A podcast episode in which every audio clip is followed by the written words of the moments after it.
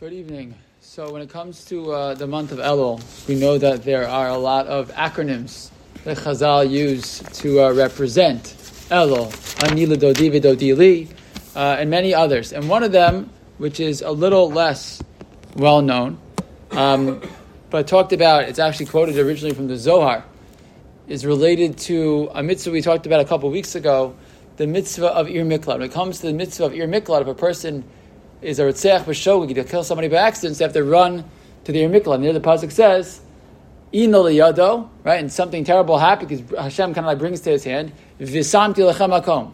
So Chazal learn out, the Zohar learns out, Ino liyado, Aleph Lamed, Visamti lecha, Vav Lamed Elul.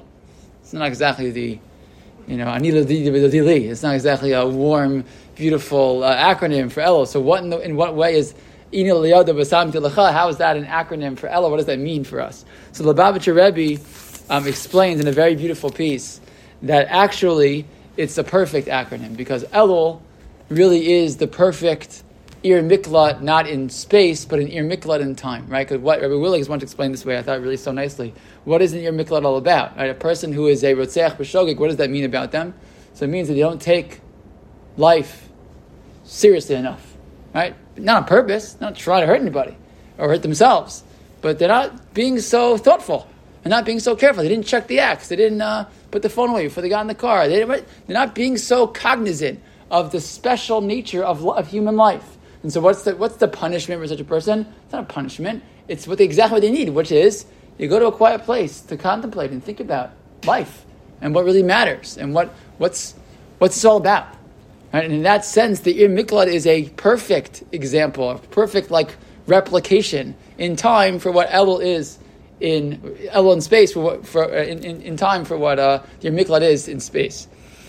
Uh, but the, the Lubavitch Rebbe actually adds a couple of other pieces which I think are very special, very beautiful. First of all, he write, writes that uh, an ir miklat is only for someone who's who's rotzeach b'shogeg. So he did it by accident, did it on purpose, but amazing that you don't get an ir miklat. So how does that work for us? He says the Gemara says the Chazal say.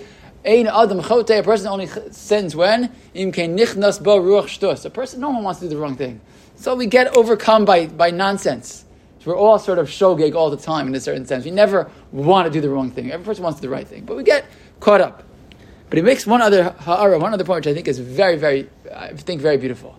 The pasuk itself by Ir Miklat says, Ina liyado, v'Hashem Elokim ina liyado, Elokim ina liyado, what does that mean? It means HaKadosh Baruch Hu sort of allowed it to happen. Hashem sort of put him in that spot. He made the choice. It's his fault. He's still on the hook. But the Ribbon Shalom sort of like set it up for him. And so the, so the Rebbe says, it's the same thing when it comes to tshuva. Elokim ino liyado. HaKadosh Baruch Hu made us human beings. Right? The Gemara has a machlokes. Is it better for a person to be born or not be born? The Gemara put us in a very difficult spot making us human beings. Because he knows that that makes us you know, prone to make a lot of mistakes? And the answer is, of course he knows that. He made us. He made us who we are, and therefore, visamti lacha. So I gave you Elul. I know who you are. I understand the challenges that it means to be a human being. I know how hard it is. And so I gave you this, this whole period known as Elul and Rosh Hashanah, Yom Kippurim, to work on yourself, because I know it's hard. Which I think is such an important thing when we think about tshuva and we think about Elul, which is, he knows who we are, I know who I am, he knows who I am. There's no hiding. So on the one hand, that's very scary. On the other hand, it's kind of comforting because you put me here and you made me who I am. So you know what I can do, you know what I can't do. You don't expect things that are unrealistic of me. You don't expect from me things that I can really do. And I think it's a very important point when it comes to tshuva. As it comes to Elul, as we're considering things that we can do as we want to improve ourselves, getting ready for Rosh Hashanah, it's not asking things of us that we can't do. Things that certain things are not shy. Every person has to know for themselves what's reasonable for them.